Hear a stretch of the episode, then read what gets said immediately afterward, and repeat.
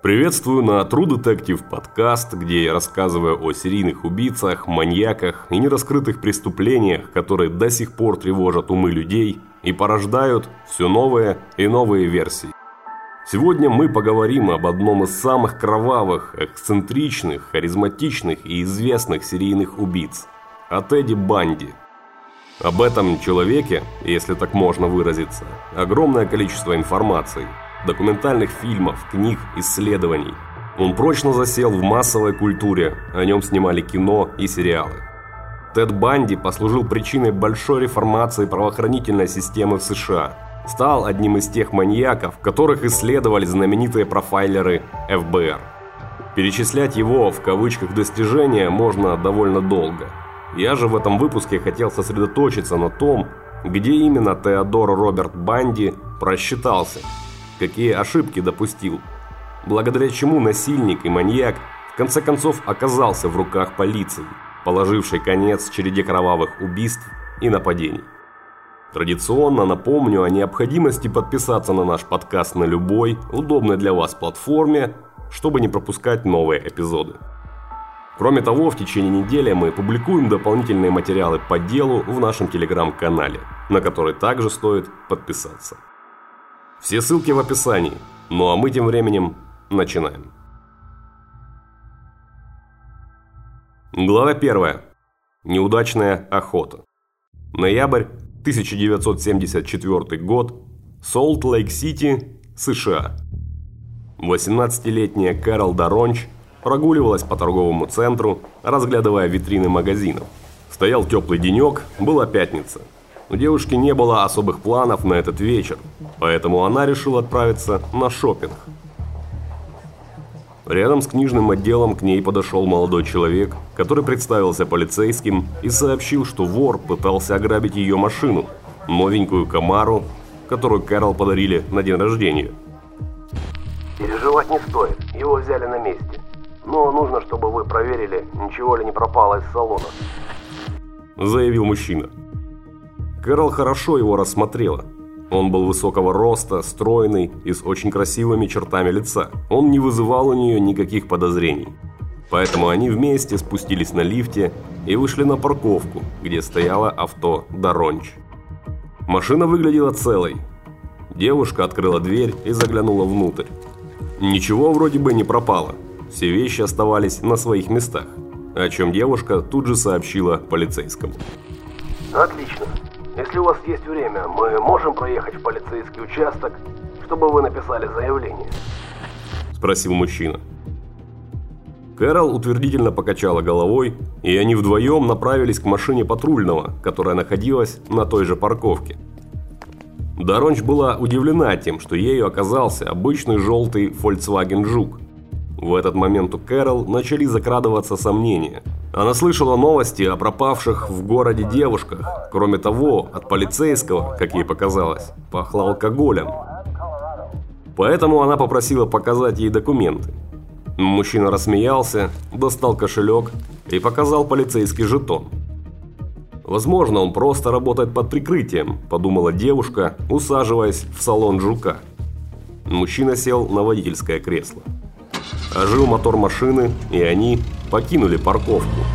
Какое-то время они ехали молча. Затем на одном из перекрестков Кэрол заметила, что они свернули в противоположную сторону от полицейского участка. И ей становилось не по себе. Они проехали еще какое-то время, а затем автомобиль остановился на обочине недалеко от здания средней школы. Резким движением мужчина накинулся на Кэрол, он ловко застегнул наручник на правой руке девушки. Однако та не собиралась сдаваться без сопротивления. В салоне жука завязалась короткая потасовка, после которой мужчина достал пистолет. «Будешь дергаться, и я снесу тебе башку», – пригрозил фальшивый полицейский. Девушка замерла от страха. Она поняла, что ее жизнь повисла на волоске. Однако инстинкт самосохранения подстегнул ее к действиям. Свободной рукой она нащупала ручку двери, дернула ее и рванула наружу. Мужчина не ожидал такого поворота и на секунду замешкался. Затем схватил железный лом с заднего сиденья, распахнул дверь и помчался за своей жертвой. Через несколько десятков метров он ее настиг. Снова завязалась потасовка. Чтобы вырубить девушку, нападавший пытался ударить ее ломом по голове. Та отчаянно сопротивлялась. Один из ударов маньяка попал Кэрол по руке, но она продолжила бороться за свою жизнь. Она била его кулаками и пиналась ногами. Она чувствовала, как после очередного удара ломаются ее ногти. Боковым зрением Делонч также заметила фары проезжающего мимо автомобиля. Она изо всех сил пнула нападавшего в пах и бросилась на перерез случайной машине. Девушка пулей выскочила на дорогу и преградила с собой ей путь. Раздался скрип тормозов. Водитель успел остановиться. Кэрол открыла дверь и запрыгнула в салон, после чего истерическим голосом потребовала, чтобы ее срочно отвезли в полицейский участок. Машина рванула с места нападения. Раздосадованный случившимся высокий красивый мужчина сел обратно в свой жук и тронулся с места. Его охота в тот вечер не закончилась. Второй жертве, 17-летней Дебри Кент, повезло меньше. Всего через несколько часов после нападения на The Launch Дебра была похищена с другой парковки и убита. Чуть позже, на месте, где было обнаружено тело, полицейские во время обысков нашли небольшой ключ, который удивительным образом подошел к наручникам, оставшимся на руке спасшейся Кэрол. Глава 2. Езда с выключенными фарами. Однажды ночью полицейский Боб Хейвард патрулировал один из жилых районов Солт-Лейк-Сити – вот уже несколько часов длилась его смена, и он начинал уставать. Затем его внимание привлекло нечто. По дороге навстречу на медленной скорости ехал автомобиль. Когда он приблизился, Боб разглядел, что это был Volkswagen Жук. Подозрение вызвал тот факт, что его водитель двигался с выключенными фарами. Умудренный опытом многолетней службы, Хейвард решил проверить, в чем дело. Он вышел из авто и рукой просигнализировал Жуку остановиться. Но его водитель отреагировал прямо противоположно. Двигатель Жука взревел, и тот стал быстро набирать скорость. Полицейский запрыгнул обратно в патрульную машину, заскрипела резина, авто резко развернулось на 180 градусов и пустилось в погоню за Жуком. На максимуме своих возможностей Жук промчался по трассе. За ним через несколько секунд пролетела все набирающая обороты полицейская машина. Погоня продолжалась около 10 минут, когда Хейварду наконец удалось прижать строптивого жука к обочине. Полицейский выскочил на улицу и навел пистолет на водителя. Тот понял, что дальнейшее сопротивление бесполезно и сдался. Уже в участке правоохранителям удалось установить имя задержанного. Им оказался Теодор Роберт Банди. Студент колледжа, член церкви мормонов и вообще очень обаятельный и харизматичный мужчина. Его ночная выходка с погоней никак не вписывалась в тип поведения, очень вежливого и уважительного. Однако в ходе обыска в его машине были обнаружены достаточно странные вещи. Лыжная маска, которая закрывала лицо, нож для колки льда обрывки ткани, наручники, женские колготки и так далее. Кроме того, Тед удивительным образом подходил под описание нападавшего на Кэрол де Лонч. Он и его автомобиль тоже. Все эти нюансы заставили полицию присмотреться к банде повнимательнее, хотя его и отпустили под залог на свободу. На следующий день была запланирована процедура опознания свидетелем. Тед вернулся домой и не находил себе места. Он позвонил главе своей церкви и рассказал о приключившемся с ним арестом. Но тот ничем не смог особо помочь. Выхода не было. Утром ему нужно было явиться на опознание. Он решил действовать. Тед отправился к парикмахеру, который изменил ему стрижку.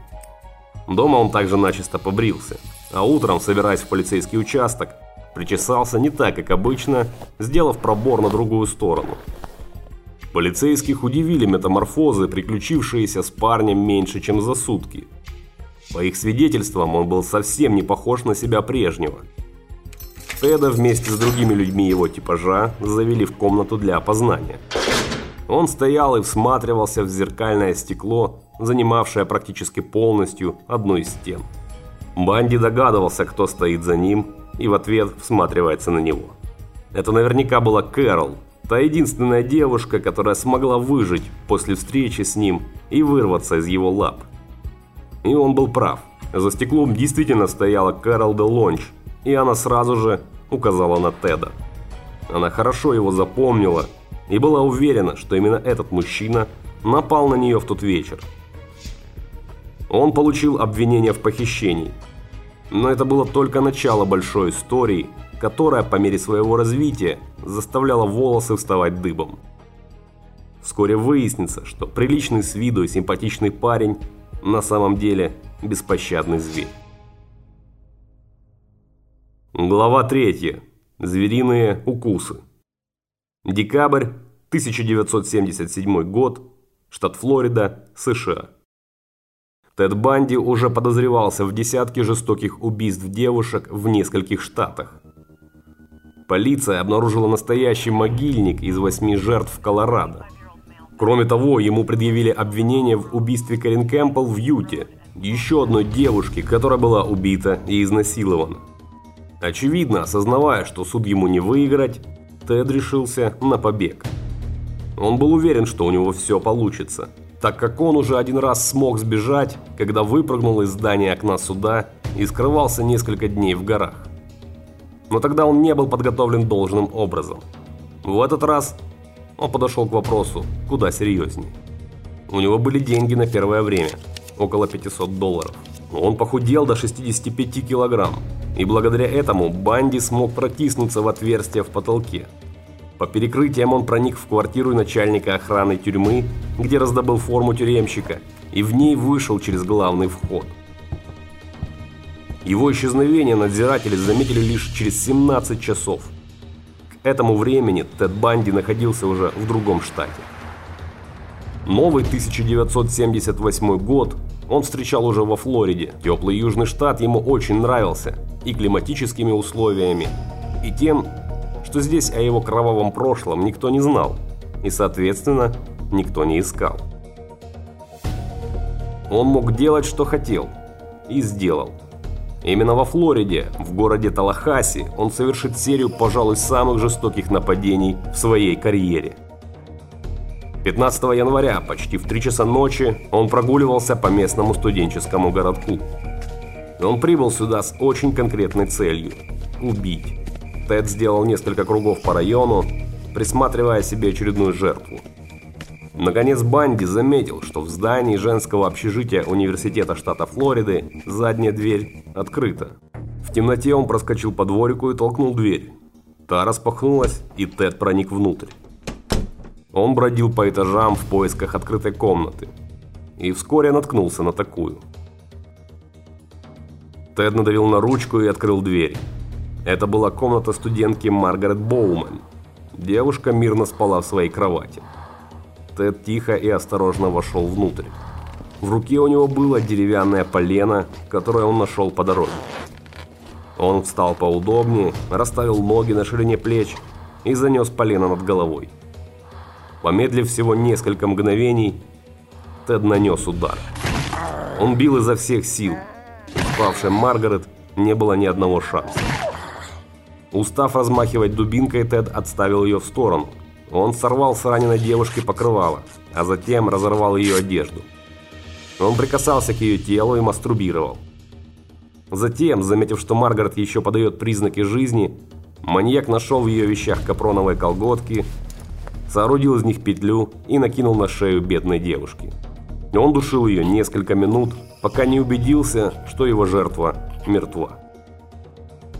После этого Тед встал на ноги, поднял с пола полено и вышел в коридор, тихонько прикрыв за собой дверь. Очевидно, что в этот момент им овладела эйфория и жажда крови, а потому он решил не останавливаться. Банди прошел по тускло освещенному коридору и дернул ручку еще одной двери. Та также была открыта. Предвкушая еще одну дозу адреналина и удовлетворения, Тед проскользнул в темную комнату. В ней жила еще одна студентка – Лиза Леви. Девушка также мирно спала в своей кровати.